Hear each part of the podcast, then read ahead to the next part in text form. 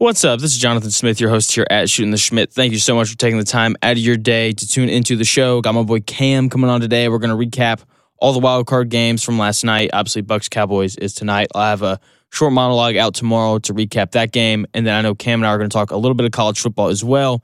show is absolutely loaded. Should be great. Hope you guys stick around for the whole thing. Here we go.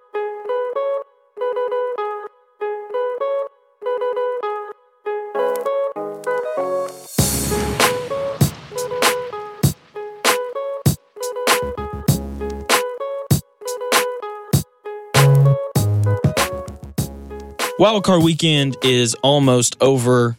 Every game is done except for one. We got Cam on to talk about the games from Saturday and Sunday, and we're going to talk a little bit about Bucks Cowboys tonight. What's up, bro? How are you? Good, man. Good. A lot of good football this weekend. Great football. And it was every game except for the second half of the Niners and Seahawks game, I, I thought was was incredible. Yeah. Uh, I think we kind of saw that 49ers game coming. The Giants catching me off guard. Like to see them get a win. But uh, yeah, good weekend of football. Great weekend. So we're going to start at the beginning. San Francisco, Seattle. San Francisco wins that game 41 to 23, 17 to 16 at, the half with Seattle in the lead. And then the second half, it just all kind of fell apart. So, what were your kind of your your takeaways from that game? Yeah, so I told you this earlier. Brock Purdy, uh, picked him up in my dynasty league like week 14. What a catch! This guy is playing at a high level, um, and I he's Mr. Irrelevant. Not really the guy you'd expect to jump in and start playing very good football. But with the skill positions that they have, I'd like to think that I could get on the field with Deebo, Christian McCaffrey, uh, Brandon Aiyuk, George Kittle, and make something happen. This, but he's the real deal. He's so calm under pressure, and I love to see him play. He is. He looked a little tight in the first half. And then in the second half, he looked much more calm, much more settled in, which like makes sense. He's a rookie. It's his first playoff game and it was the first game that really kind of mattered for them against yeah. you know solid against a solid team in Seattle. But I think from the moment that Geno Smith fumbled the ball, I think it was their their first their opening drive of the second half. Mm. It just all went downhill from there. Brock Purdy kind of settled in. Deebo Samuel has makes a couple big plays. McCaffrey gets loose a couple times, and it was just all 49ers after that. And as of right now, my uh, my Super Bowl or my winner of the NFC looks looks pretty good right now. I feel I, f- I feel pretty good. There's there's really nothing that the 49ers lack. Their defense is another I had them in fantasy. They've been amazing all season, not even just from a fantasy point, but I mean they get turnovers. They're always pressuring. They there's there's really no holes in their game. Like I said, I list all their skill positions. On the offensive side of the ball, they can move. I think with Jimmy G, I had a lot of hesitancy to think they can move uh, because he's a pretty I don't want to say stale quarterback, but when you watch the offense get stale, it's primarily because of him, not because of skill position players not doing their thing. But there's really no holes in the 49ers team right now. And I agree. I mean, they they have a lot of teams' numbers. We've seen good Green Bay Packers teams go down to the 49ers when I haven't thought they're even this good of a team like they are right now. It's it's impressive. They should look really good the rest of the postseason. Yeah, I agree. The defense is I mean, they're really the story here. I mean, the second half they just kind of took over, and just talking about Brock Purdy, it's just it's so much easier to settle in and to play well when you not only have George Kittle and Deebo Samuel and McCaffrey and Aiyuk, but you also know that like, look, if if I make a mistake here, I've got the best defense in the league behind me, mm-hmm. who can very easily pick me up and keep us in this game, right? So that's a huge advantage that I don't think people really talk about enough. Just having that defense, having a guy Nick Bosa who is, mm-hmm arguably the best defender in football, and having the best linebacker in football in Fred Warner, and the mm. secondary has played really well. I mean, they look really good across the board, and the more reps Purdy gets, the he's just going to get better as as time goes on. So I'm excited to see what they do for for the rest of the playoffs. Um, do you do you have them winning the NFC or, or, do you have the Eagles? I would, yeah, I would have them winning the NFC. Um, the Eagles are a really good team, another team that I think has very few holes. Their defense stands up. They have all the offensive weapons, but so I hate to say the 49ers have been here before, but historically, I don't know. I just have more faith in them. When the Eagles won the Super Bowl with Nick Foles, I mean, that was wildly impressive. I just don't see that happening again, although I like Jalen Hurts. Um, but I feel like the Eagles are similar to the Bills in that – Jalen Hurts carries way too much of the offensive weight for that team. Um, and I think that might be their demise here before long. Yeah, that's that's fair. Um, the one thing I like about the Eagles though is their offensive and defensive line units are awesome. Mm. But ultimately, I think or not not not not I think I know. The reason why I ultimately took the 49ers over the Eagles to win the NFC is because Jalen Hurts is hurt. Mm. If Hurts was like 100% healthy, then I think I would have really struggled to take the 49ers. But with him being, you know, 70% of who he of who he is and you know with that shoulder sprain on his throwing shoulder, it's just it was really hard for me to take them even though they do have the extra week off. Mm. Just shoulder injuries are wonky. They're tough to really recover from quickly. I've had a few of them. So, yeah, ultimately that was that was why I I, I ended up taking the Niners. That and they have they have Kyle Shanahan. Like They do. probably the best coach in the NFL right now. He's just incredible. His abilities to to elevate quarterbacks. Um, he's just he's he's awesome. So, uh, any more thoughts on that game before we move on to the Chargers and, and Jags? No, for the most part, what we expected, the 49ers winning it pretty handily. Okay. So I love I love Twitter after games like the Chargers and the Jags, right? Because you're sitting here and you're just watching people melt Mm. on or really just kind of rip Trevor Lawrence, even though like I don't know. I, I feel like his, his interceptions really weren't that big of a deal. The, the the first one's tipped. The second one is on like fourth and eight where everybody's covered, so he's trying to throw it in, in, into tight coverage. make a play. Yeah, and then like the third one, it was a little bit behind the guy, and the fourth one he forced it, but Asante Samuel just made a really good play. Like it happens. Um, meanwhile, you know they go uh, you know they go down early, and they they come back and they win. So whose whose fault is it? Because this is this is obviously like the, big topic. Like, is this on Brandon Staley in the defense? Is this on Justin Herbert in the offense? Yeah. Who ultimately does the blame fall on? So I'm a huge Justin Herbert fan. Uh, so I want to put that out there. Um, he came out and said, you know, it's on his fault. It's the the lack of productivity from the offense in the second half, and I'm not sure I agree with that. Uh, you have such a handy lead over the Jags. Like you said, you have Trevor Lawrence with four interceptions. How many times do you see that in the NFL? And then to, to come back and win is unheard of. You, to me, in my eyes, that is very much a defensive meltdown. I don't, I mean, I get it. Trevor Lawrence is great. I think he's a generational talent at quarterback that we're really just starting to see bloom uh, to what he's capable of doing. But in my mind, this is entirely a coaching error. This is Brandon Staley. And we were talking about this earlier. Does he have a job in another week? I don't think so. The the Chargers have I want to say the roster. They have the skill position. That Austin Ekeler, I would argue, is a top three running back in the NFL. Justin Herbert, you can watch him and watch uh, against other quarterbacks. It's very clear that he has the arm talent. He has the IQ. He's a good enough athlete, and he's so young. And at this point, you need to be winning in the wild card. You should be winning a couple games, uh, in my opinion, if you're the Chargers. But to lose to the Jags after having an exorbitant lead to a, quarterback, an opposing quarterback that throws four interceptions, that is unacceptable. And I don't think that's an offensive issue. Um, yes, is there a lot of weight that Justin Herbert could continue to carry, Austin Ekeler or Keenan Allen? Again, they have the talent, but I don't think that's their fault for not putting up a lot of points the second half. How many times do you put up 30 points in a game and lose? You can ask Colts fans, it happens, but not too often.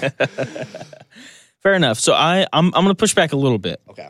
because I like the four interceptions, like Mhm. that's Brandon Staley's defense. Yep. And I think that when we look at the Chargers and we look at their inability to move the football, not just in the second half, but just the entire game in general, Yep. right? Like like when we look at their their touchdown drives, Mhm. one, one was for 18 yards, set up by the defense. Mhm. Another one was for 16 yards, Yep. set up by the defense. And then they had the long drive, I think it was mid second quarter, for 62 yards. And then when we look at their field goal drives, they had a drive for 57 yards. Mhm. They had a drive with negative one yard where they got the ball inside the 10 and they couldn't punch it in. Yeah. And then they had a 45 yard drive, which which which resulted in a field goal. Mhm. And like they only had one drive where they moved the ball consistently. And so on top of that, you have these you have multiple three and outs in in the second half. And here's the thing, like they didn't have to score. They just had to move the ball and run more than three plays on a possession just to work time down. Yep. To not even give the Jags time to to even come back. And that's kind of my thing. Like, did the defense fall apart in the second half of the Chargers? Yes, they give up points on five straight possessions, Yeah. That's Um, unacceptable. which which it is. But at the same time, like the offense has to move the ball at least a little bit They just do. to work time down. And so I don't know if if I'd put it 100 percent on Brandon Staley. That's what they're going to do, just Yeah. to you know, justify the idea of firing him and going out and trying to hire Sean Payton. Mm. Um, which, Okay. for, for the record, like, I think that if Sean Payton wasn't available, I think they would keep Brandon Staley. But Mhm. having a guy like Payton available, who we know is a great offensive mind, pairing him with a guy like Justin Herbert, like, you have to do that. Like, that just makes sense. You do. And so, yeah, but let me let me not move on before I give Lawrence his flowers. Mm. To come back from that in your first career playoff start, like to start five of eighteen for thirty four yards Yep. and throw four interceptions, to come back in the final five drives and go twenty three for twenty nine for two hundred and fifty three yards and four touchdowns. Is incredible, especially when your best receiver isn't Keenan Allen Yeah. or Mike Williams. Your your best receiver is Christian, Christian Kirk you know? So he was awesome. I was really impressed with him. Doug Pederson the fourth and one call? Incredible. Yeah. i mean coming out looking like they're going to try and sneak it and then they flip it out for you know and, and take off for you know 15 yards was so incredible.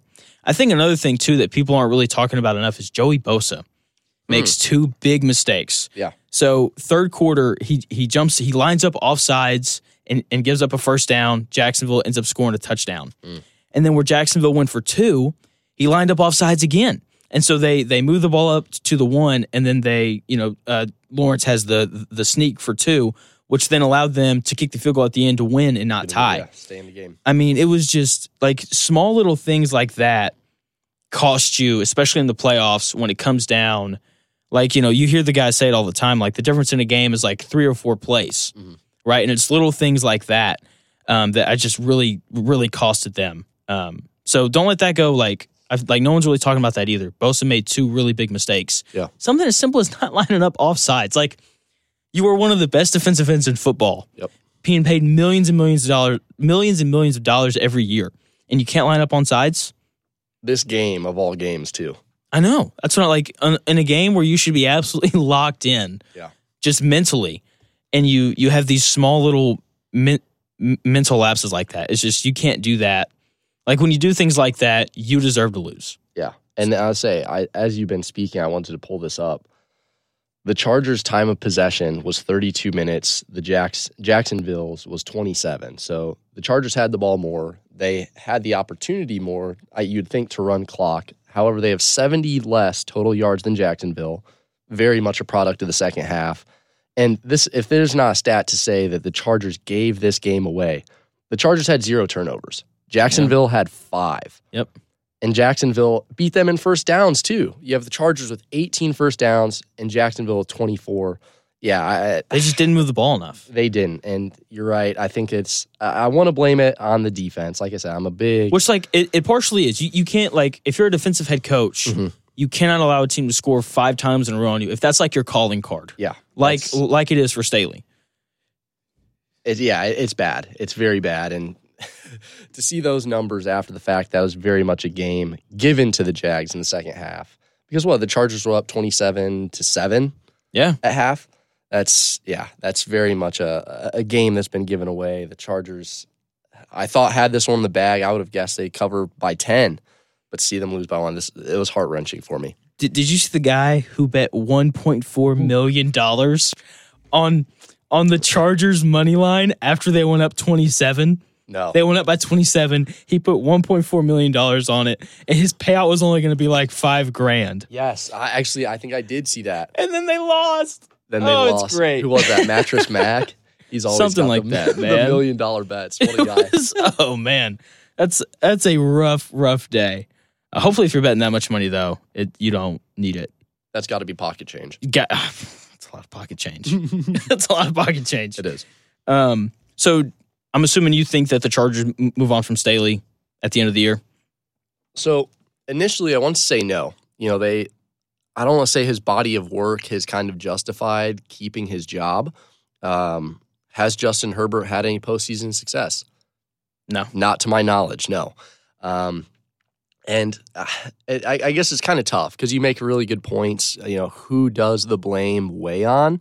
Um, and I want some of it to be Staley, obviously. I, I want to pull for Justin Herbert, but he doesn't play a perfect game. Like you said, there are a lot of opportunities where all you need to do is get the first down, get some more time to run out some more clock.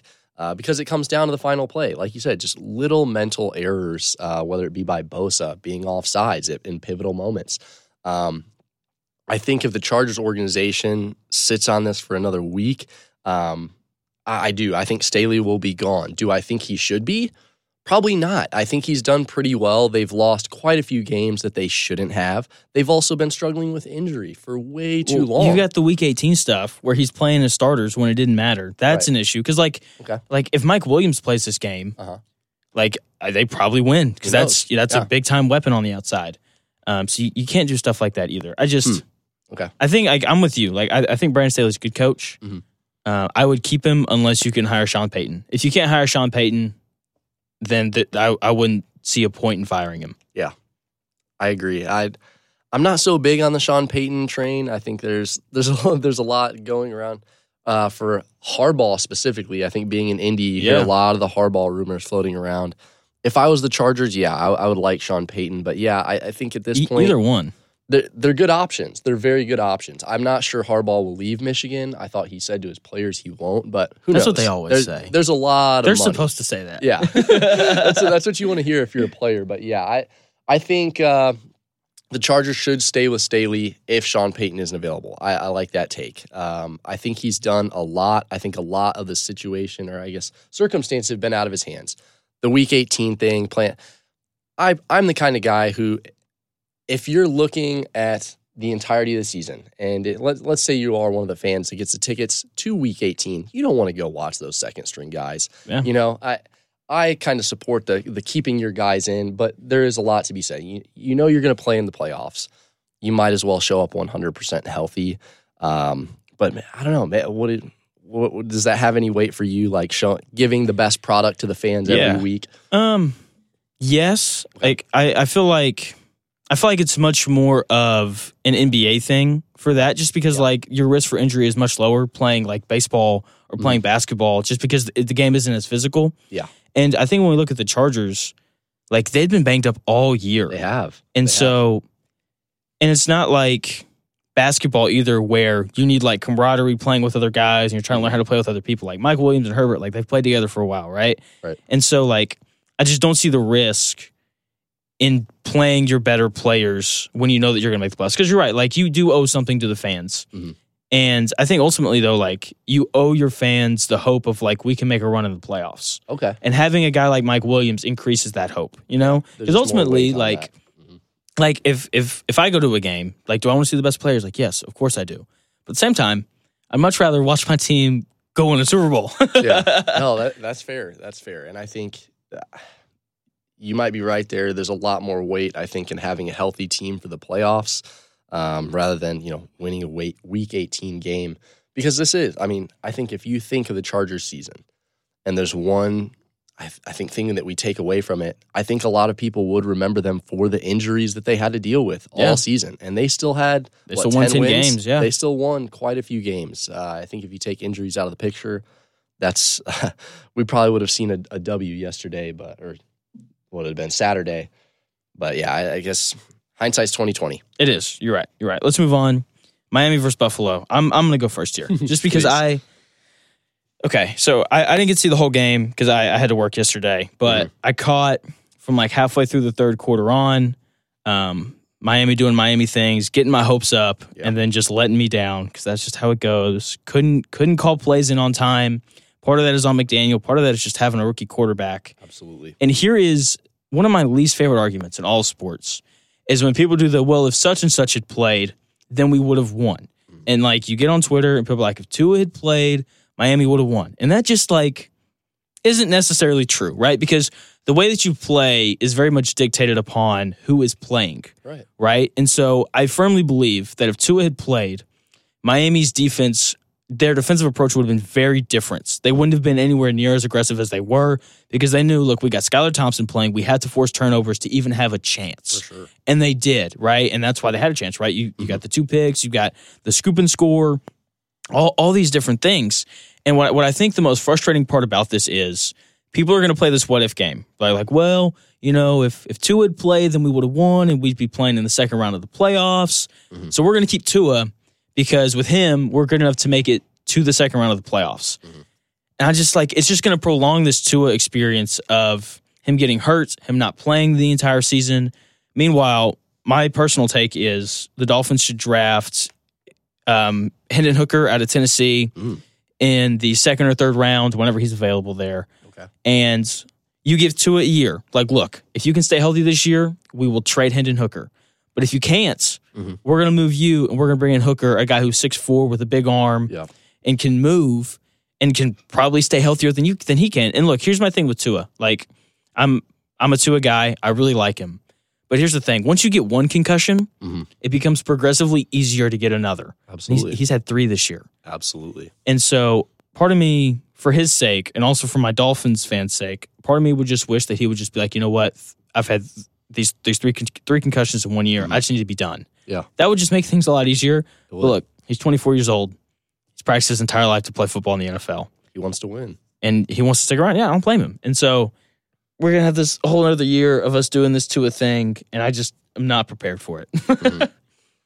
So this was such a shocking game to me. Oh, yeah. Um, because after what the first quarter, we thought the Bills were going to run away with it. 17-0. It was ugly. Um, but the the Dolphins, and I, I think this has a lot to do with McDaniel and why I'm a fan of McDaniel. The guy stays in games. Oh yeah. Um, He's he's a really he he made some mistakes yesterday. Yeah. But look, it's his first game as a this his first time coaching in the playoffs as a head coach.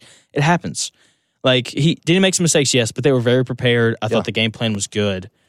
So, but yeah, you were saying. but he he coaches with fire. I mean, every video that you see of him on social media, uh, uh, every time he speaks, I'm a very big McDaniel fan. Um, and somehow you get a Skylar Thompson led Dolphins within a field goal of the Bills when this Yeah. this should have been a runaway. Bills game on the road. Um, so one, I want to say impressive showing for Skylar Thompson. Yes, he only has one touchdown. He throws a couple interceptions, but Josh Allen throws a couple of interceptions here, um, which is very Josh Allen of him. We had this conversation earlier. I love the Bills. I want to see them win. I feel like they're one of those franchises that we've seen them get so close and just not get to experience victory. Yeah. Um, that I, I do. I want to see them have that breakthrough. That being said, they have the most skilled roster in the NFL. In my opinion, it's not even really close. Um, Josh Allen is doing way, way, way too much. The games that they lose are, I I don't really ever want to say the loss is because of Josh Allen, but But they if- had. But if they could run the ball outside of Josh Allen, it'd be much easier. It, it could. Now, listen to this. So, Josh Allen had 352 passing yards yesterday. The total offense that the Bills had. So, one, that's 120 more yards than the Dolphins had all day. Okay. Yeah, that just speaks to how well Miami's defense played. For They- them to only lose by three, and for you just to point that out. And yeah. for for Josh Allen to have 120 more passing yards than the Dolphins have total yards. Now, towards Buffalo, he had 350 of the 420 total yards. yeah, That's, that's- you can't do that. It's incredible. It's incredible, and I think it speaks volumes for how great of an athlete Josh Allen is. But when they lose, and it it's bound to happen in the playoffs, you're going to come up against other teams that have the same level of skill players. The other team that may want it more, and at this point, I don't know if there's a team that wants it more than the Bills. I don't, but sometimes the other team just has your number. Uh, and I think when you continue to run this offense, that the Bills do entirely through Josh Allen, there's a blind side somewhere. Do I think some teams have found it and they've beaten the Bills? Yes. But eventually this is going to come back to nip them in the bud because you can't be winning uh, by 3 points against the Dolphins. Yeah. No, and that's no disrespect to the Dolphins. Yeah, for a sure. very very good team. a Tua-less Dolphins. A Tua list Dolphins, and I'm a big Tua fan, but I agree with you. I think for longevity of his career, um, and even for just the Miami fan base, stay out of the game. Uh, at this point, it's we've seen some of those hits, and some of the hits he's nasty, taken man. make me think immediately he's going to have CTE within the next couple of years, which is a terrible thought to think. But at the same time, he, he is taking hits like that every time he steps on the field. Yes. I mean, how many concussions? Yes, we've we've said he's taken three this season. Let's be real. He's probably had close to a dozen with some of the hits that he's taken. We've seen him stumble up and down the field, and I, as a viewer, you just don't want to see that. You don't. Uh, you know, it, at this point, I, I want to see my team win, but if it is at the cost of you know half of the team or health at this point, and not just physical health, but psychological and mental health, Yeah. I, I don't I don't care to see him win that bad. Uh, but yeah, all in all, I think this was a, a not so impressive win from the the Bills. The Bills probably should have won this by more. They they look so sloppy. I think Mhm. part of that is like Josh Allen throws two picks. He you know he has the bad fumble and like look when you're playing against the Dolphins when they have Skylar Thompson at quarterback, you can do those things. for sure. You can't do that against Kansas City. Absolutely You, not. you can't do that against uh, the Bengals. You can't do that against any of these other playoff teams None. outside of the Dolphins, Yeah. right? And so that's just the truth. That's just how it is. And so they're gonna have to tighten up. Um, part of that though may be like they know that they're playing the Dolphins, and they knew and they know that they don't have Tua. Mhm. So maybe you don't come in hundred percent locked in, right? Right. Like it's much easier to get up for Joe Burrow and the Bengals, or Patrick Mahomes and the Chiefs, or Trevor Lawrence and the Jags at that right. than Skylar Thompson and the Dolphins. So like maybe that was part of it. Mhm. Um, but they're gonna, they're gonna have to tighten up if they're if they're gonna want to you know win the whole thing, which they're more than talented enough to do. Um, but I just them not having Von Miller is really gonna hurt them. I think down down the stretch. So yeah. You got anything else on that game on the Bills Dolphins? Not really. Uh, I think as a Dolphins fan, there's a lot of positives to take away from that. You end the season a tad over 500. You have an, uh, I would say, an excellent showing with a Yeah. a Skylar led team uh, against the Bills. I Yeah. think everything considered, if you're a Bills fan, you're scared for the next couple weeks. Uh, if you're a Dolphins fan, You you've got a lot to look forward you, to rebuilding this offseason. you can pull hope from that. Like it's very obvious that like McDaniel can coach, Mhm. so they got they have half of the equation, right? Like if you want if you want to be good in the NFL, hire a good head coach and, and have a good quarterback. They got half Yeah. of it done. so we just, we just got to find the other half. They do, yeah, and I, I kind of like that the Hendon Hooker deal because I think there are quite a few good quarterbacks coming. Speaking of, C.J. Stroud, to my knowledge, has still not declared for the draft. I don't I don't think he has yet. He's. No way he stays. To, today is the final day to declare. Is it if he really? if he doesn't declare today, he's not in the draft. Man, I just I know you being an Ohio State fan, you'd be Yeah. really excited about that. But also as a Colts fan, you got to be disappointed. Uh, dude, as a as a football fan, it does not make sense to me why he would stay at Ohio State. And you know how big of a Buckeye. I am. oh am. yeah, yeah. I'm gonna pull for the Buckeyes until I die. But if you're a young guy, and the crazy thing is, I've I've heard a lot of this is because of an NI, NIL deal Yep. that he has coming down the pipeline that is worth an exorbitant amount of money, Yep. millions and millions of dollars. But is that not what his signing bonus would be if he just goes to the league? I mean, I, I think if I'm him, my biggest fear would be getting drafted by the Texans, and that's I don't be, Well, mean to maybe- be disrespectful. maybe the Texans idea is just like- but- I mean, certainly, they're, certainly they're going to take Bryce Young. Even though I would take Stroud first. If if Okay. if I was the Texans, I would take I would take Stroud. I Yeah. like Stroud's size. That's one thing with Bryce Young. He's it's not even that he's short. It's just like his he's skinny. He's like Small. 170 pounds. Yeah. Like that's not true. He's like 190 pounds. Either way though, like you know what I mean. He's Yeah. just he's very slight. And it's like you can be short and succeed in the NFL, but you got to be thick. Like Russell Wilson is thick. he is. Um, Drew Brees was thick, right? Mhm. Kyler Murray, not thick. He's hurt a lot. Tua, not super thick. He's hurt a lot. And so that's my thing with Bryce Young. But outside of that, like he can make all the throws. I'm just worried about his size. Mhm. But yeah, um, I hate it for the Colts, man, because then like, like, do you really want to take Will Levis? No, I don't. Don't take Will. I I was swear. saying, what are your takes? I, I don't want to stray too far from that. let's NFL hear. Let's let's let's let's finish the wild card stuff, and Yeah, then we we'll can come back to that. that We'll whenever we're, that. we're, we're talking college football. Uh, Giants in, in Minnesota. Giants win thirty-one to twenty-four. This game was this was my favorite game of the weekend. Yeah. like because it's a battle the whole way through. Whereas like as great as the comeback was in Jacksonville, like the first half of the game just felt like it was like dead air. Like it was just it was so boring because it just felt so insurmountable for Jacksonville. Whereas this game was back and forth the entire time, but Yeah. offense is moving up and down the field. Mhm. Um, so what what'd you think of this game? So this to me was like what a game for quarterbacking. Uh, I feel like these are two quarterbacks that get a lot of hate. We are talking about how social media is a vicious place. If the Giants and Vikings don't play good football, the first two names that you're going to see on any of these feeds is going to be Danny Dimes and Kirk Cousins. That's right. Um, now I've, I've I'm a person I'm a fan of Kirk Cousins as a person. I hear he's an amazing guy. Um, can't can't say more about what an upstanding character he is. Um, but you can't always say that about the football game he's playing. The dude throws some terrible picks, uh, and sometimes you're just like, where was that ball even going? Great showing yesterday. 31 for 39, 273 yards, two touchdowns. Unfortunately, not quite enough. Um, are we- Okay. yep. Go ahead. Let me. I'm with you. I thought Yep. he played really well, but he did the most Kirk Cousins things ever to end the game, Mhm. and that's why people have a problem with him. It's fourth and eight. Yep. You can't throw the ball two yards. You can't throw a check down. you can't throw a check down. Like you got to find Justin Jefferson Mhm. or one of your guys who's actually past the line to gain Mhm. And give them a chance. Whether it's Thielen, whether it's Jefferson. Speaking of which, I think a big reason why the Giants won yesterday, Uh-huh. Justin Jefferson extremely limited. He was. Seven catches for only 47 yards. Six of those receptions came in the first half. He only touched the ball one time in the second half. This no, this is heartbreaking to me uh, because I lost a parlay. The one leg I Oh, didn't hit on Jefferson touchdown. I had Oh, I had man. Daniel Jones passing over. I want to say like two hundred something.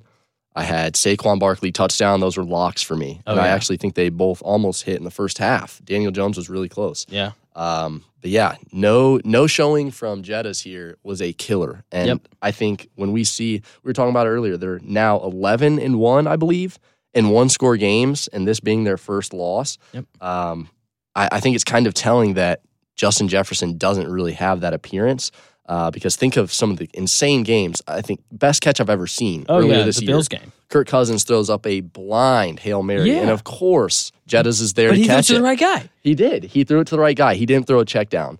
Now that being said, you know we can harp on Kirk Cousins all day, being a Kirk Cousins type of player. He is. He's he makes those those mental errors. Unfortunately, is at the wrong time this time.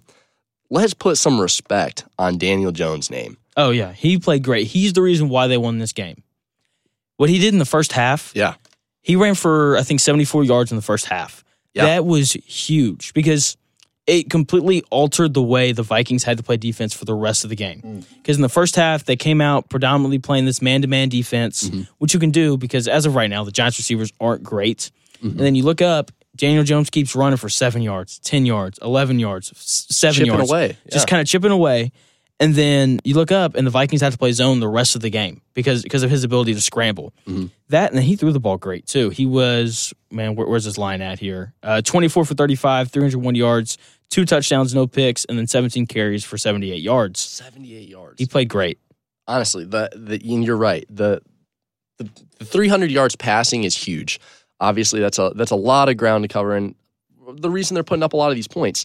But the 78 yards he had on the ground, and it's it's not.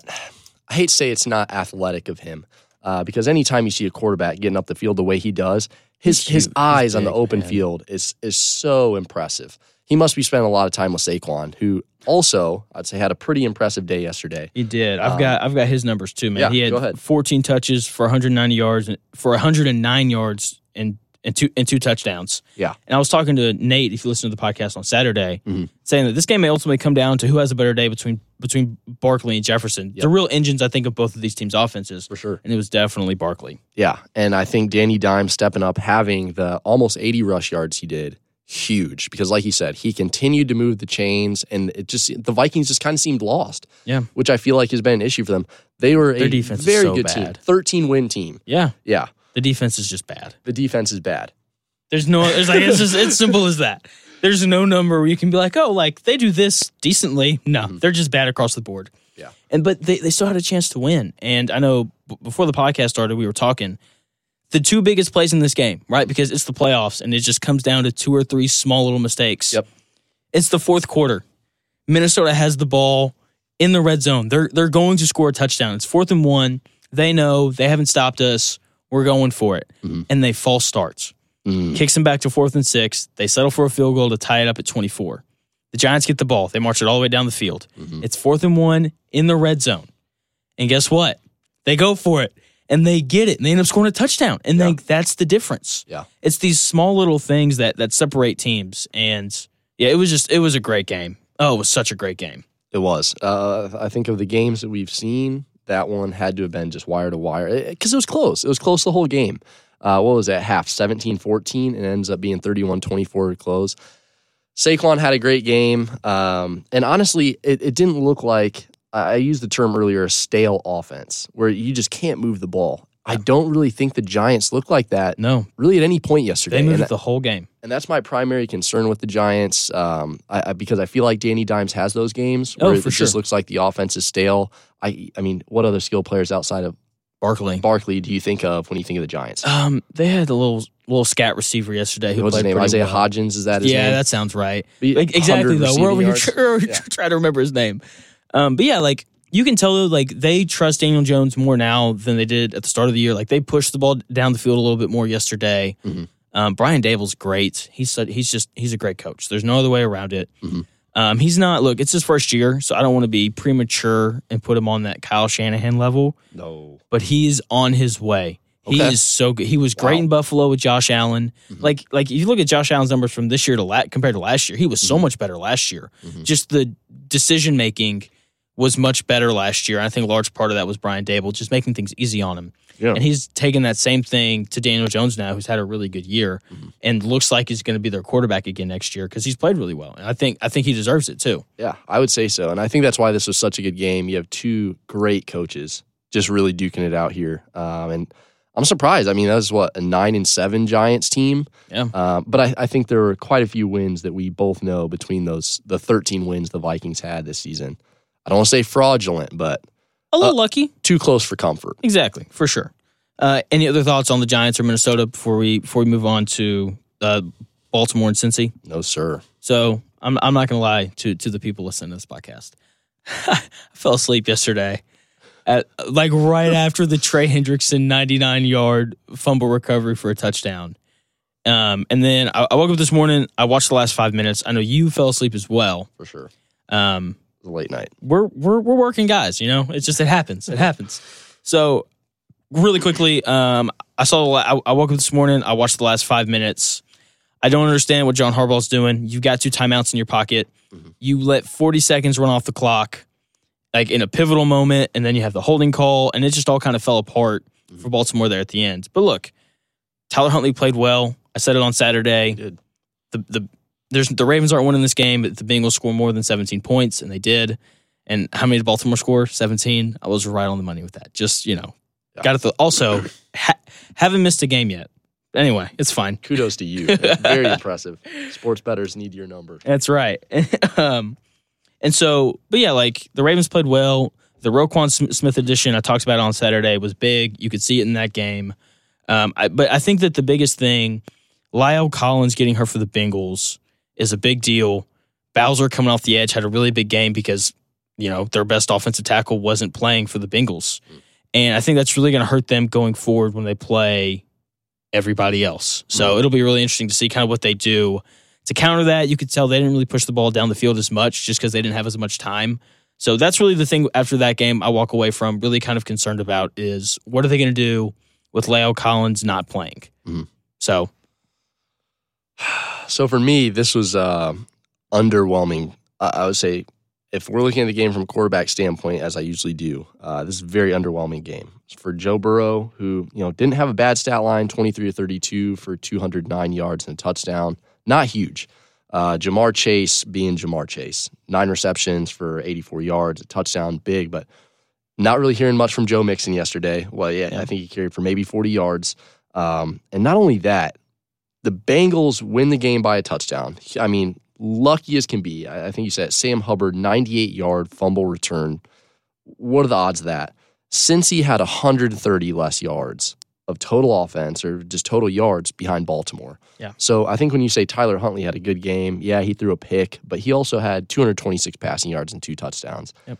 I was telling Nate last night, I think Tyler Huntley is like Lamar Jr.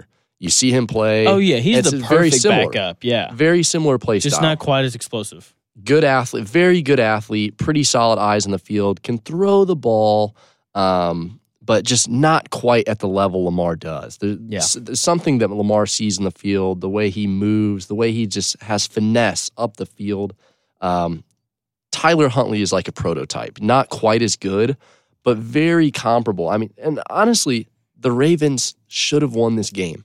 If we're looking at everything, I mean, was there's it- it's a late touchdown, but it's that close, 17 to 24. The Ravens have so much more offense.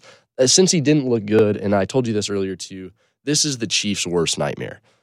Joe Burrow can come out and have a subpar game against the Ravens. He does not play that way against the Chiefs. Yeah. And uh, will he see the Chiefs? I hope so, but I had one a Chiefs fan over my house last night. He was pulling for the Ravens so hard. Oh yeah, they've just got their number. Patrick Mahomes can beat seemingly anybody except Joe Burrow. That's just what it seems like right now. It's a, it is a, this is a worse, this is a nightmare situation for the Chiefs, uh, and I, I think the Chiefs could go all the way. This is another team. It's I've got them winning the whole thing. do you? Yeah. The Chiefs are incredible. I I don't know how they continue to do it. I guess we do. Andy Reid's an incredible coach. They have all the talent that you could ever ask for, and they get rid of Tyreek. I thought that would be huge. Has no effect on the. Chiefs. Fine. But yeah, for this game specifically, I, I think um, kind of unfortunate. I, I think Baltimore could have pulled it out, especially if you look at the stats of this game. It looks like Baltimore had the better game, uh, but Cincinnati sliding through, uh, and I don't really have too much else to say about it. Underwhelming performance from the offense uh, in Cincinnati, surprisingly, I, I feel like their offense really carried them most of last year, uh, and their defense fell apart when it mattered most. Yeah. Their defense is standing up. Oh and yeah, and it their, matters their defense has been much better this year. for sure. It's been really impressive. So before we move on to tonight's game between Dallas and Tampa Bay, I'll, I'll let you go on that for a little bit. Um, Does Lamar Jackson come back next year? That's So I think sigh. he does. I, it, it's big sigh. Uh, I think he does. I, I think they franchise tag him. They should. Lamar is that guy. Um, I, I think in the right situation, he is. He's Which an MVP Baltimore is. caliber. He is. He's an MVP caliber guy. Baltimore just, in my opinion, has not given him the pieces he needs to win. They need a receiver. They need to they need to tag Lamar and then go get Hopkins. They they need to get more because they got Rashad Bateman, big Rashad Bateman fan. He's a, he's a I think But he he's played a wide two. receiver. He's not a one. He's not. Here he's I think his role in Baltimore is very similar to Michael Pittman Jr. here in Indy. Yeah. Okay. Where like fans like him, yep. but like they know in their heart of hearts like he's not a He's not a one. true one. Yeah. And I, I, really like Rashad Bateman. Uh, I think it was Mark Andrews is great. Andrews is amazing. They, got a stable of running backs. They just need a legit number one wide receiver, and DeAndre Hopkins is that guy. I if if I'm the Ravens, Yeah. I would tag Lamar and I would go get DeAndre Hopkins. You're right because they do. They J.K. Dobbins, Ohio State man, guy can he can run the ball. He's so so good. They have so it seems like they have the pieces. Uh, but yeah, the Ravens are just kind of seem to be right on the edge. They're on the edge of breaking through and making more happen. They just haven't been able to do it yet. And yeah, I think Lamar stays, but they need to. The, also, I think Baltimore needs to know they're going to need to spend a good amount of money to keep Lamar. Yeah, he's he's played at that level. I'm kind of surprised he hasn't already signed or you know done more. They but offered him a contract. He turned it. I think he wants more guaranteed money, yeah, which, is, like fair. which Deshaun Watson just kind of screwed all that up. He's got Yeah. that fully guaranteed contract, and now that's what everybody's going to want. So he's just kind of messed up the market in that regard. But yeah, like I don't blame Lamar for wanting that. So yeah, so let's move on. Um, the people they they heard my thoughts on Dallas and Tampa Bay on Saturday. Uh-huh. W- what do you think, really quickly? Okay, so really quickly, I think this is a Tom Brady game. Tom Brady does Tom Brady things here. Uh, I think it's going to come down to the final possession, um, and then uh, this is not going to be a shot really at Tom Brady. There, I guess at Dak, uh, but I think he's going to have a strong first half showing, and he's going to fall apart. Um, it's, it seems like every time This isn't a shot, but I think you're going to crumple under the pressure, Dak.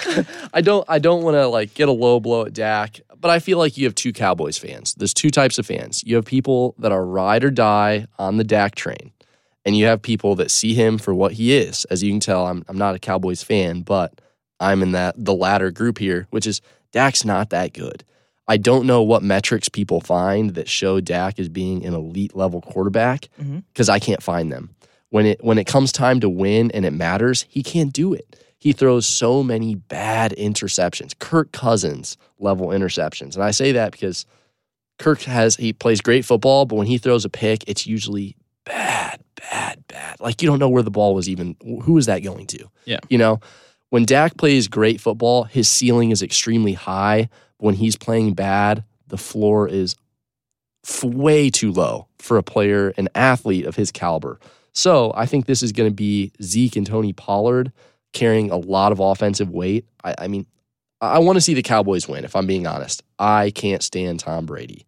But if there's a game that Tom Brady comes out to win, or I, I guess the time of the season that he comes out to play, this is it.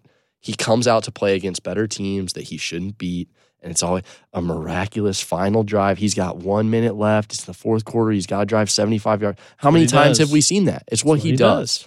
It's what he does. To me, this is the Bucks by a field goal. I think the final score is going to be 27-24 Bucks over Cowboys. Yeah, I, I like the Cowboys. I just think that the pass rush is too much because if there's any recipe Mhm. to beating Tom Brady, it is rush four. Get pressure with four, Yep. and you have really good chances. And that's exactly what Dallas does. Uh, I, I mentioned it on Saturday. They have the second best pass rush win, win rate in the NFL, only behind the Eagles. And the Tampa Bay Buccaneers offensive line isn't great. They only have a 25% pass block win rate. And Tampa Bay just throws the ball way too much for that stat to not impact the game at some level. Yeah. And so that's ultimately like my faith is not in Dak and the offense. My faith is in Micah Parsons and the defense. Yes, I was going to say that. I I really like the Cowboys defense. Uh, Micah Parsons specifically, he's the best player, best defensive player in the NFL, if you ask me. I, I like Nick Bosa. Man, you just watch him play the game, and it, like it doesn't really matter where he's at. If he's going after the quarterback, he is going to affect the game in, in one way or another. Even when he's standing back and he's just in the open field waiting for the, the play to happen. Micah Parsons just has a nose for the ball. And he was out of Penn State, I want to say. Mhm. Yeah. He was Dude was a nightmare. He was Yeah, a great. nightmare against the rest of the country, especially Ohio State. Micah Parsons is incredible, and he's doing he's he's just doing it so so well in the NFL. In my opinion, he's the best player, um, defensive player in the NFL. So yeah, if the Cowboys do win, I'll be happy because I love to see Tom Brady lose. I just don't see that happening. They just can't win when it matters, and I think Tom Brady's going to take it. Fair enough. So we're going to take a short break. When we come back, we're going to talk a little bit of college football. I was trying to have him on during the college football playoffs, but timing just didn't really work out. Yeah. Um, so we're going to talk a little bit just about the future of college football. We're going to talk, I guess, NFL draft stuff now and quarterbacks and Will Levis and all that kind of Yeah. stuff. Um, so yeah, we're going to take a short break and then we'll be right, we'll be right back with more shooting the Schmidt. And we're back with more shooting the Schmidt. Going to talk about college football. Let's start with what we were talking about earlier: Will Levis and C.J. Stroud. Mhm. So I'll let you go first. What do you kind of think about those two guys? Because apparently, right now it's going to be Bryce Young one. Stroud hasn't declared yet, Mhm. so it'll be probably Will Levis two, which I personally don't like. But you you can go you can go first. Okay, so one, as an Ohio State fan, I do hope that CJ Stroud goes into the draft. Um, multitude of reasons for that. One of them we talked about earlier was just injuries the NFL players face. Um, if he doesn't even make it to the NFL level and suffers an injury that is up there that could be you know career ending, I would hate for that to be at Ohio State, um, and then have to have him look back and say, "Oh, well, I could have declared for the draft." Um, you know, do I think he's more likely to get injured if he's playing for the Texans or for the Colts? Absolutely. Those teams have a lot of rebuilding to do. They do. But I think CJ Stroud would be. So this this kind of the, the question goes deeper than this. Do the Bears hold on to the first pick? No, I, I think they'll trade it. If they don't trade it, then they'll Hmm. take uh, Anderson out of Alabama. That's what I see most mock drafts say is that Anderson's going to be the first pick, and the Bears could use it. There's nothing the Bears couldn't use. I've actually even seen some rumors that they're open to trading Justin Fields. What are your thoughts on that? I don't think they would. I don't think there's a quarterback good enough in this draft to do that. Like if Caleb Williams from USC was in this draft, like yes, without a doubt, Mm. m- move off Fields. Uh, I think Caleb Williams is awesome. Okay. but like Br- Bryce Young, he's going to be really good. I don't think he's generational. Like I don't think people view him in the same respect that they view like a Trevor Lawrence when he came out. Mm-hmm. And so I I would hold on to Fields because like we don't even know what he can do. Like like we know he can run. Yeah. But look, they don't they don't protect him. They don't have any legit receivers, so we haven't really even been able to see him throw the football consistently Agreed. because of that. So I would I would I would trade the first pick, go get like a left tackle and some more picks, and draft Mm. some wide receivers. That's what I would do. They, yeah, I think so. I agree. Uh, if they were to get rid of Justin Fields, not even because I'm an Ohio State fan, you've seen that he can make something happen. They've given him basically 20 pieces to a 100 piece puzzle, and he has somehow squeezed out a couple wins. That's impressive to me. Um, granted, it's been a lot of him just being an athlete, being on his feet. Um, we, like you said, we haven't been able to see him throw the ball. He doesn't have anybody to throw the ball to, and when they are passing, I like the Chase zero Claypool blocking. trade. Yeah, That's that's a step in the right direction. Yeah. yeah. I'm I'm I'm with you all in all. So yeah, I I would trade it if I was them. I think Bryce Young will be the first quarterback off the board. Mhm. Um, Seattle may may take somebody there early as Mhm. well with, with that Broncos pick. The Lions could take someone. We were talking before we hop back on. Um, Jared Goff deserves another year. he does. Um, and then I guess the next pick would be the Colts at four. Yeah. Would be the next team to take a quarterback. And so if CJ Stroud doesn't come out, then Mhm. things really change because it goes from Bryce and Stroud as locks to be at least good quarterbacks in the NFL. Yep. And then you kind of drop to Levis, who people are kind of like, eh, I don't really know. And if if if people if Will Levis goes extremely early, like top five, I'm to be so upset because I just like we do this every year where we take a guy and we reach on the like on the comparison because everyone's like, oh, Will Levis is the next Josh Allen. No, he's mm. not. Okay, Will Levis is a project. Okay, if you can figure him out, then like maybe he'll be good. Is he a good athlete? Yes, but he's not as good of an athlete as Josh Allen. Does he have a big arm? Yes, but his arm is not as big as Josh Allen. So what he is is he's a, is he has a lower ceiling than Josh Allen with all of the problems that Josh Allen had coming out of college. Mm-hmm. And so I just don't think that the return on the investment is going to be as high as what people think it's going to be if if he can even figure it out. Like there's no mm-hmm. guarantee that he even figures it out. So for me, like Will Levis should be drafted in like the third or fourth round Wow. And like not touched for a while. Simple as that. Because he hasn't been good, right? The one year that he was good, his junior year, he had the guy who I believe is the offensive coordinator for the Rams now. Mm. Like he's running that Sean McVay quarterback friendly kind of system, and he had a good year. And then the offensive coordinator leaves, and then we watched him this last year, and he just wasn't very good. Mm. So yeah, I just I I'm not a Will Levis guy, if you can't tell. Yeah. so I, I'll be honest. I I haven't really understood the Will Levis hype. I, maybe maybe that's why NFL teams hold him in such high regard. That they know why. he has They- good coaching. They just like it's it's the high ceiling. Like Yeah. what's gonna happen is all the teams who didn't take Josh Allen and see what Josh Allen is now and now regret it Mhm. are going to see this as like a second chance to like right their wrong, so to speak, and not Mhm. taking Josh Allen. And so they're gonna reach, they're gonna take him too early, and then he's gonna be bad. Simple as that, right? And people Yeah. forget like a large part of why Josh Allen ended up being really, really good is because Brian Daboll was the offensive coordinator. Mm. If you are so, let's put this out there for you theoretically. If you are a franchise owner, let's say you're like the Raiders or the Colts, or you know a team that desperately needs a quarterback. If you, John Smith, are drafting, would you take Will Levis or Anthony Richardson? I would take Anthony Richardson simply because I think Anthony Richardson is more of what people are looking for as opposed to Will Levis in terms of coming in very raw Mhm. and being able and being able to in- increase and like maximize the ceiling, right? Because Anthony Ri- Richardson, he's every bit as much of an athlete, if not more of an athlete, Absolutely. than Will Levis. Yeah. He's got a better arm, right? Mhm. They're both just not very accurate. Yeah. And so, and I just I think Anthony Richardson has the higher ceiling. So if you want to draft purely based off of ceiling, Mhm. I would take Anthony Richardson before I took Will Levis because I just think the ceiling's higher. He's a freak athlete. Uh, you've watched him. If you've watched Florida at all, he's the reason why they're a comparable team. Um, yeah, I really like Anthony Richardson. I think I've just kind of been stunned that Levis has gotten the I don't say exposure, but the the hype that he has. Yeah. Um, I've seen a lot of mock drafts showing the Raiders taking Will Levis, um, and I, I I don't know. I'd like to think that that you know these NFL scouts that are holding him in such high regard know what they're talking about. So, like maybe Josh McDaniels the guy though who figures it out with Will Levis. Like a guy like that getting him makes sense. But like I'm trying to think of a team.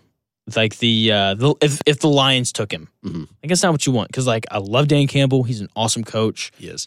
He's he's incredible, but he's not an offensive genius. He's not a guy who's necessarily going to consistently put Will Levis in a place to succeed. Whereas a guy like Josh McDaniel, being an offensive mind, Mhm. would. So that's kind of the difference. Like if if he went to Las Vegas, I'd be like, okay, like that's cool. Mhm. But yeah, like if it just it happens every year, okay? Like quarterbacks start, they're like, oh, like they're gonna take him in the middle of the first round, except for guys like Bryce Young and guys like that. Mhm. And then every year they end up going like top ten, top eight. Yeah. And so like you just know he's gonna climb up and get drafted way earlier than he should. And that's just annoying for me. Mm, yeah, and I, we were we were talking about this. There are four teams that desperately need quarterbacks. You got the Raiders, the Colts, the Texans, and the Panthers. Yes. Even though I wouldn't mind watching Matt Matt Corral play a season in Carolina. I really Mhm. liked him coming out of Ole Miss. But that's beside the point. No, I agree. I really like Corral. He got injured in his bowl game, He did. and then we didn't really get to see anything from him. I would like to see him at the Panthers as well. So, are the Panthers really stretched as thin as we think they are at quarterback? I think Maybe not. We Yeah. haven't seen him play, so we don't really know. we don't know. But can he get healthy? Can he get? Can, is I don't know. Is it going to translate at the NFL level? Because he is he throws a great deep ball. Uh, I Yeah, really like Matt Corral. He he's solid. But yeah, I think C.J. Stroud, if he goes, and that's that's the other thing is, it's still an if. Yeah, we if- don't even if know he if he doesn't go, then it'll be wild. Yeah, it, it's big for Ohio State, I guess. But in, in my opinion, I'd rather see CJ Stroud go because I think he falls to the Colts. I don't think the Colts need to trade up for CJ Stroud. I think there are two other excellent defensive players on the board that allow um, for him to fall to the Colts. So the Colts don't need to trade away. They're already up there. Um, the Texans, yeah, I, I could see them grabbing Bryce Young. The Raiders, yeah, I mean, for me, I think the Raiders should take Levis. I know it's an early pick, but if he is half of what these teams think he's capable of being, I think that's a that's a very worthwhile pick for the Texans. Where's Derek Carr go? New York Really? Jets. Oh, come on. Don't Jets, do me like that. Jets. Yeah, not not We've got Giants. Mike White, dude. We've got Mike White. We don't need Derek Carr. okay, man. Yeah, um, I don't know. I don't know where. I don't know where he's. I haven't put a, a ton of thought into this yet. Mhm. Um, but I think the Jets make a lot of sense. Miami makes some sense if they don't think Tua can stay healthy. Yeah. Um, where else? I think he'd be a great fit in Las Vegas. Yeah. one one would think. Yeah, they Las Vegas has a couple of pieces. I love Josh Jacobs. Ins- Oh. insane they've got athlete. they've got every their, defense is just bad. That's ultimately what it is. Yeah. And you know, let's just be honest. It's way easier for GMs to blame to blame the quarterback or the coach as opposed to just be honest with themselves. Like, you know what, our defense, I haven't done a good job of like putting the proper personnel there. It's just easier for GMs to blame somebody else, Yeah. and so that's what they do. Um, but yeah, a- any other thoughts on the draft? Not too much. Um, a lot of other names out there, but the, those four quarterbacks we talked about Anthony Richardson, Bryce Young, Will Levis, CJ Stroud those are the ones I want to watch for. I For think sure. Anthony Richardson might might fall to the second round. I think he's a crazy Yeah. good athlete, and we've seen that. But Florida didn't win too many games this year, and I don't didn't. want to say that's really his fault. There's a lot more that goes into it than just the quarterback play. For sure. But how many games did the Wildcats win? How much did Will Levis really do Not this season that's warranting them to have him this high? I don't know. But yeah, that's about all I have to say about the draft. I hope CJ Stroud declares today is this last His day. last day. Yeah. If not, hey, it'll be an even better day to be a Buckeyes fan. Yeah, it will be. Okay, so moving on. Uh, speaking of being a Buckeyes fan, we're going to talk college football playoff expansion, right? You kind of want to talk more on that. I know you're with me. You don't like 12 teams. You think it's too many? It do, it doesn't make sense. How does twelve teams work? Do you have uh, that? Was that like three more weeks of football? Yeah, so top four seeds will, will, all- will all get a bye, Okay. and then you'll have five will play 12 and all that kind of Okay. stuff. So I don't, man, I wish I had a bracket in front of me. That would make Yeah. this way easier. But yeah, I, like three weeks sounds right, which I don't really mind. I'm, I'm cool with three more weeks of college football, and that's why it's happening. P- people want to see more games. We do. But like I, I just I want to see good games personally, and I just don't think that the games will be very good. Like, you know, I, I talked about this a couple weeks ago. I think Alabama would have crushed Washington. Mhm. Um, Tennessee beat seventh ranked Clemson handily with a backup quarterback. Like the gap between five and twelve and six and eleven and seven and ten even Yeah. like are large, you know? So I just don't really know how I just don't know how good the games are going to be. And that's why people were upset this year is cuz the national championship game wasn't very good. Mhm. And like none of these games are going to be very good beforehand. Like like maybe like the 8 and 8 the 8 and 9 game will probably be good. Yeah, 7 and 10 game will be good. But like Twelve just doesn't make sense. 5 and 12 won't be good. 6 and 11 probably won't Yeah. be good. it, that's too much. In my opinion, you can make it a lot easier. You make it eight teams. That adds what, like an six. additional week of football Yeah. rather than having the three weeks by having the bye week and all that. Eight teams. And here's why. Let me read you the top eight teams and tell me this wouldn't be a more comparable playoff. Now, is the one seed going to play the eight? I don't know. I think that would get kind of ugly uh, depending on who the eight seed is. But these are the top eight teams at the end of this year. And I think this is kind of where my argument comes from. So, one, Georgia. Obviously, they ran away with it. I, I don't think they're as good as we, you know, I don't think they were 65-7 over TCU good, although they they showed they it. played their best they played their best day of football and TCU played their worst. The, yeah, they played at the right time. TCU at two, um, and I, I'd like to say they're they're a legitimate two or three team. TCU was so so good until Georgia, and I mean even the game against Michigan. But Michigan was a good team. There's a reason that game was so the the semifinals games Were were, nuts. Yeah. And so we stumble past three to number four, Ohio State. Are, in my opinion, and this is because I'm a Buckeye fan, you could argue this is the second best team in the country. You could. look at what they did to Georgia, Yeah, for sure. and that is with no Marvin Harrison Jr., who is the best player on that team.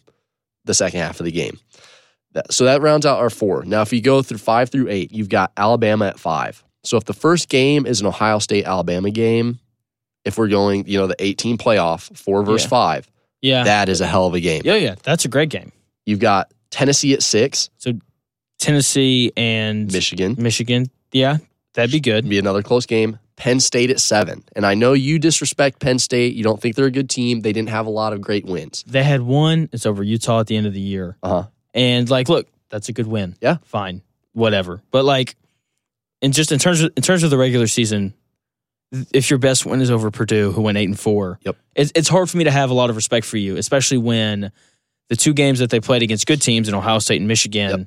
like they got crushed by Michigan. They got crushed by absolutely Michigan. boat boat raced, and then Decent game against Ohio State. they were in it, and then we saw we saw the separation of Ohio State's talent at the end of that game. Yeah. and so, but yeah, anyway, so they're at seven, and who, who's at eight? uh, and then eight is Washington. So this is the end of the season. Georgia Washington- would kill Washington. Georgia would kill Washington. Now I like Michael Penix Jr. Insanely good quarterback. Um, should have stayed. IU lost something special with Michael Penix. Yeah. Um, that being said, the nine and ten teams, I scribbled them in here as well. Tulane, who looked very good in their bowl game. Should I mention? They what should they? A not have won that conference. They should not have won that game. Come But on, yeah, come on. I mean USC. And you, I know you're big on the USC train. Maybe it's just for Caleb. I like Lincoln Riley. I think he's a really good coach. I like Caleb Williams. He's incredible. Yeah. Um, but ultimately, like they don't play defense. That's always the problem with teams coached by Riley. So that's my issue with them. But yeah, they're they're uber talented on offense. I'll say Tulane looked like a full team. Oh yeah, they're good. offensive and defense, and then Utah would be the tenth team. So let's. I'm, I'm just kind of putting it in there as a as a toss up. Washington, Tulane, Utah, all kind of teams in that mix. Utah fell to Penn State in the bowl game, um, but in a val, I would say a very valiant fight. They played very well. Cam Rising gets injured at the end of that game. Yeah. Um, so in my opinion, you've got ten comparable teams. Is, is Georgia far and away? Um, going to be the victor of the 1v8 game if it's them in Washington? Probably. But Washington's offense looked really, really good. Michael Penix was very good. So I could see, I mean, think about this. If, if Alabama or Tennessee has a loss or two, they're in that six to eight range. Yeah. And those are teams that, hey, if they win their first game, they might be able to win a second is if they pull a, a TCU or a Michigan. And and the thing is, every week that you play, you've also run the the risk of injuries and additional skill players on the team not being there. Marvin Harrison, who knows? You know, if he's in that game, I think they beat Georgia. But because he goes out early in that game, they don't win. Yeah. So that's why I think if you expand eight teams, you're kind of reaching the brink of all right these are legitimately the eight best teams in the country because Yeah. the issue and we've talked about this before the issue with four teams is you're not picking the four best teams Yes. with eight teams i think you have the opportunity to do that it's a small enough group that you can pick the legitimate elite teams in college football that you're not leaving out you know the alabamas the tennessees the those kind of Fringe. edge, te- yeah, the fringe teams. Um, and you know, like a Penn State, they could sneak in there a third Big Ten team. But when you look at this list, it is three Big Ten teams, it is three SEC teams, and then you've got TCU. Yeah. you know, you've got Washington. Those other, you know, a Pac-12, Pac-12 team 12. in there, right? Because they, I think the top of their conference does have a team or two that could sneak in. Kansas State, granted, they got blown up by Yeah, Alabama. I think that was a revenge game for Alabama. Oh yeah. they were, they the want to let people know, hey, Oh yeah. They we're were not a joke. They're not. I I think the answer is 6 Mhm. Just knowing what we know about those teams now, um, I think that a healthy Tennessee team, I think there's a pretty sizable gap between them and Penn State. Mhm. And so I think you do six. You give you know your your top two seeds a bye, which I think is fair. Like you know because most of the time those teams are undefeated. Like give them some type of reward for that, right? And then on Yeah. top of that, it gives an incentive of like we need to go win our conference championship game because if we Yeah. win, then like we have a better chance at, at grabbing a bye, right? So I like six for that reason. I also think that like there's a pretty pretty big gap between Tennessee when they're healthy, Mhm. who finished at six. Even though if they're if they were healthy, I don't think that they would have finished six. But anyway, Yeah. There's a pretty good gap between them and Penn State at seven. Yeah. And now that may just be that may just be me not being super high on Penn State this year, but I think most of the time, like that's kind of where you really see the gap, Mhm. right? And then you get third ranked Michigan against Tennessee, which would be awesome, That'd be a great game. and then you get fourth ranked Ohio State and Alabama. Like, gi- That would be like give me those game. games, Yeah. right? Like, like could Penn State beat TCU? Sure. Could Washington beat Georgia? Sure. Probably not gonna happen though. Yeah, I don't see that one. And so I just I don't want to waste not waste time, but like waste time with those games because I'm going to sit down. I'm gonna- I'm going to watch them, right? And I just don't want to like because here's the thing: like they, build up all these hype for these games, and I feel like when you do one against eight and two against seven, the game will just very rarely Mhm. meet the hype required. Yeah. Whereas three and six and four and five will Yeah, Mo- most of the will. time, right? Like Yeah, yeah, obviously yeah. from time to time things happen, and it, it doesn't happen, but yeah. And plus, like I think very rarely. Because for me, it's all about finding the best team in the country. Because that's that's the point of That's this. what it should is, is to figure out who the national champion is going to be. Yeah. And I think very rarely, if ever, does the best team in the country lose two games and fit, Mm. and be ranked at number seven. right. Right? Um, maybe I, I don't think it happens where teams end up at six very often in that same same scenario. Right. Let alone you know seven or eight. And so like let's make it elite because that's what it's supposed to be, right? Mhm. Like. I don't want to like get all like philosophical here, you Yeah. know, but like society teaches like everybody gets a trophy. Yeah. And like I don't want to do that. Like I want it to be elite. I want it to be for the best of the best. And I feel like when you get past 6, it Mhm. kind of reduces that. Yeah. Yeah, I think I like eight kind of for the same reason, like you said. If you have a healthy team versus uh, you know, an unhealthy, let's use Tennessee for example. I, I like Joe Milton. Holy smokes, that guy got a Big cannon arm. for an arm. Super talented, just has no touch. but just not the same as Hendon Hooker.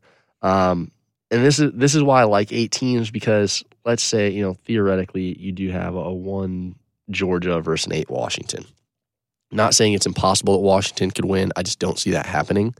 But maybe there's an injury in that game. I mean, there are a lot of players on Georgia's team.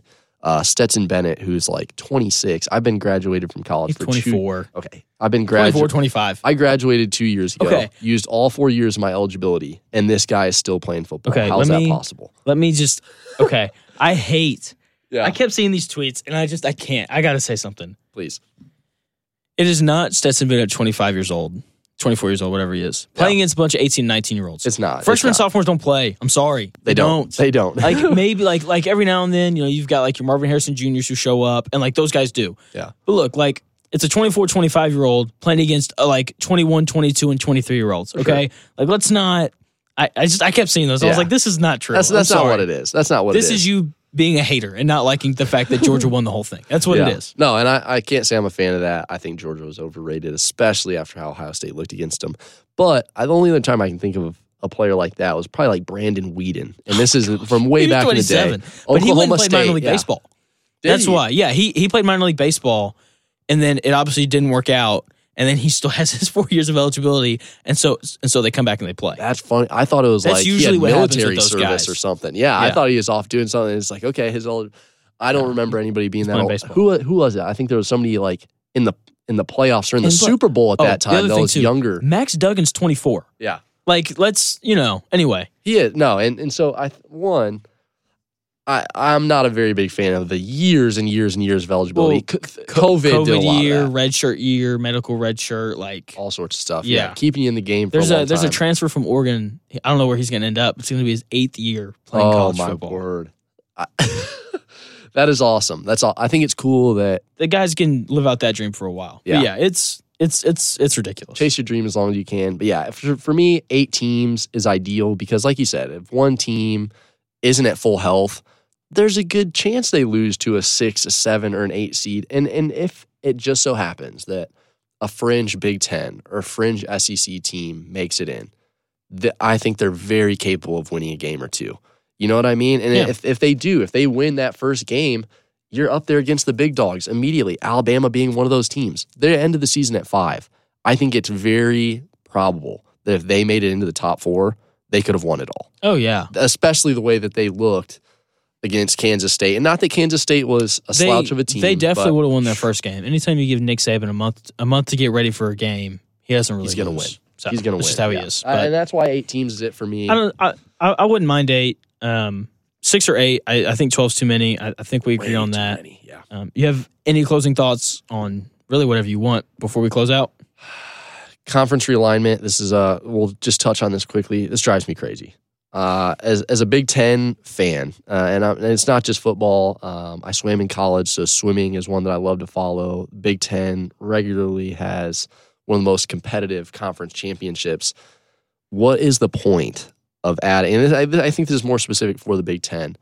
Why would you add Southern California and UCLA?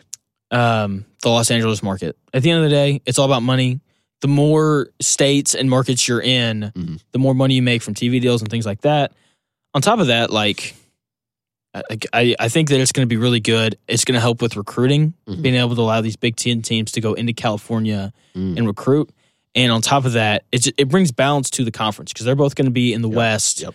You'll have Ohio State and Michigan in the East, and like with Luke Fickell getting hired at Wisconsin, also being in the West, like Wisconsin and USC are going to be really good here in a few years, if Mhm. not this next year. And so I think it brings balance to the conference. I'm really excited for it. I like it. I understand from like a geographical standpoint, it doesn't make no a lot sense. of sense.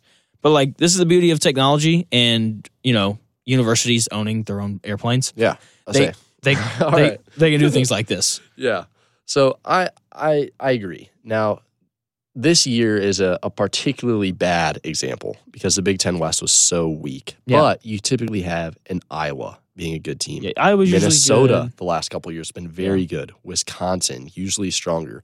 All these teams are not looking good this year, and we have a Purdue Big Ten West champion at eight and four. so bad. Yeah. But then you got the other side of the conference where you've got Ohio State and Michigan. We can Penn just say State. those two names alone. Penn State, another big one. Rutgers looked uh, decent. And I mean, I guess more so the eastern portion of the conference is good, specifically for basketball season. Yeah. You got Maryland out there. Maryland, who was pretty impressively good in football. Yeah. Who's Tua's little brother, Yeah. who's a quarterback there. Impressive. T- Taulia, I think is his name. Maybe. But the, I mean, the, I thought their football team looked really good. But They- yeah, they can score. the eastern portion of the conference, I would say, is very likely the victor um, year after year after year in the Big Ten. I just, there's something about having no geographical boundaries in the conference. I mean, what's the furthest west team in the Big Ten right now? Um, You know what I mean? no idea. It's it's I somewhere also in the don't know Midwest. the Midwest very well. Like I said, it's in Iowa, Indiana. It- it's it's in Iowa, Minnesota. You know what I mean? That's about Yeah. as far as it reaches. And now we're going, we're skipping most of the West, and we're going all the way out as far as you Oh. can go. I think it'd be Illinois.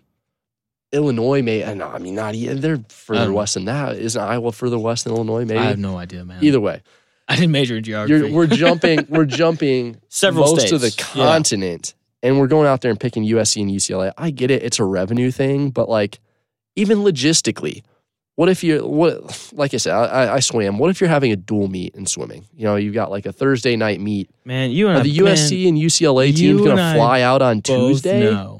We both know football is what makes the Yeah. world go around when It it, comes to this kind of stuff. But just in general, as, as a conference, I mean, for every other sport, for volleyball, for basketball, what yeah, I'm I'm with you. I, you're, I, I you're wasting an entire day just to get into your the part of the country that the rest of your conference is in. Yeah. That just doesn't make sense to me. So Big Ten, Praise the Lord for, for online school. yeah, praise the Lord for online school is right.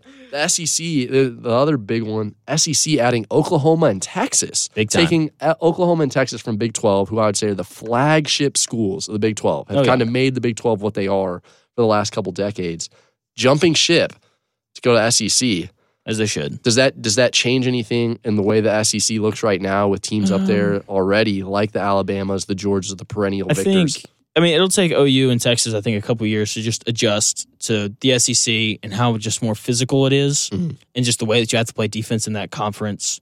Just because of the style of play, like yes, the SEC has put out some, really good quarterbacks these past few years, but it's still all about running the football Mhm. and being built from like the inside out in terms of like you start at your center and you really build deep in in the trenches. Whereas like the Big Twelve, I mean, we saw we we, we saw it with TCU, right? They Mhm. ran this this like cute little three three five defense, and extra safety on the field. it worked pretty well. It works well in the Big Twelve. Works decently well against Michigan. The Big Twelve is also notorious for joke defense. I feel like they are. And so And it's the offenses are just different in that conference in terms of everybody just kind of spreads you out and they throw it all over the field. So like running a three three five in that conference is awesome because you have extra speed on the field. Mhm. But then they played Georgia, who's just going to line it up and run it right at you. Yeah. And you can't do that. And so I think it'll take Texas and OU a few years to kind of figure out that that side of things. Um, and then we'll kind of see what goes from there. I think, you know, they'll go eight and four, nine and three ish, somewhere kind of in those at like I think that's their ceiling, their their first few years in the league. That'd be good though. And then once they kind of adjust to it, I, I think they'll be fine. Mm, yeah. And so as we talk about the Big 12, they lose Oklahoma and Texas. Um, I don't know. I don't know if this is 2023 or 2024, but then they gain BYU, they gain UCF, uh, Cincinnati, and Houston. I actually think, although Big 12 is losing Oklahoma and Texas, their two biggest schools, I mean, revenue wise, those have got to be it. Oh yeah, Um, but BYU in the last couple of years, yeah, that's a good Zach football Wilson, team. yeah. Cincinnati's a good team. Cincinnati's looked really good, Um, dominating the American Gus Conference. Malzahn is a, at UCF. Like Mhm. they'll be good here soon. Houston has been good in the past. A great basketball school. Great basketball too. program. Yeah. Um. So we'll we'll see kind of what they end up looking like. They still won't be the same though. Like when your best team is Oklahoma State and Kansas State, like Mhm. are those their two best teams now? I just I don't really hold out a whole lot of hope for them in terms of, of making the playoff or anything. So Yeah, uh, might be a Cincy. Uh, Cincy's done looked really good the last couple of years in the American Yeah, Conference. They got Luke their Fickell's debut. gone, He is and that's that's why they were good. Ah, now okay. now he's at Wisconsin. Wisconsin, and- go Big Ten. That's right. So they'll be good. But let's go wrap it up here. Unless unless you got something else. That was it. Just All had to get my woes out there with the Big for sure. Thank you for for coming on, dude. It was good. It was fun. Yeah, thanks for having me. So, It was a great time. Yeah, so that's gonna do it here shooting the Schmidt. I will pop on tomorrow to do just like a short little monologue on the Bucks game tonight and just Mm. everything that kind of transpires with that. It's gonna be big. It is gonna be big. Um, so yeah, it, it should be good. Thank you guys so much for listening. I know it was a longer show, so thank you guys for sticking around. I'll talk to y'all again tomorrow.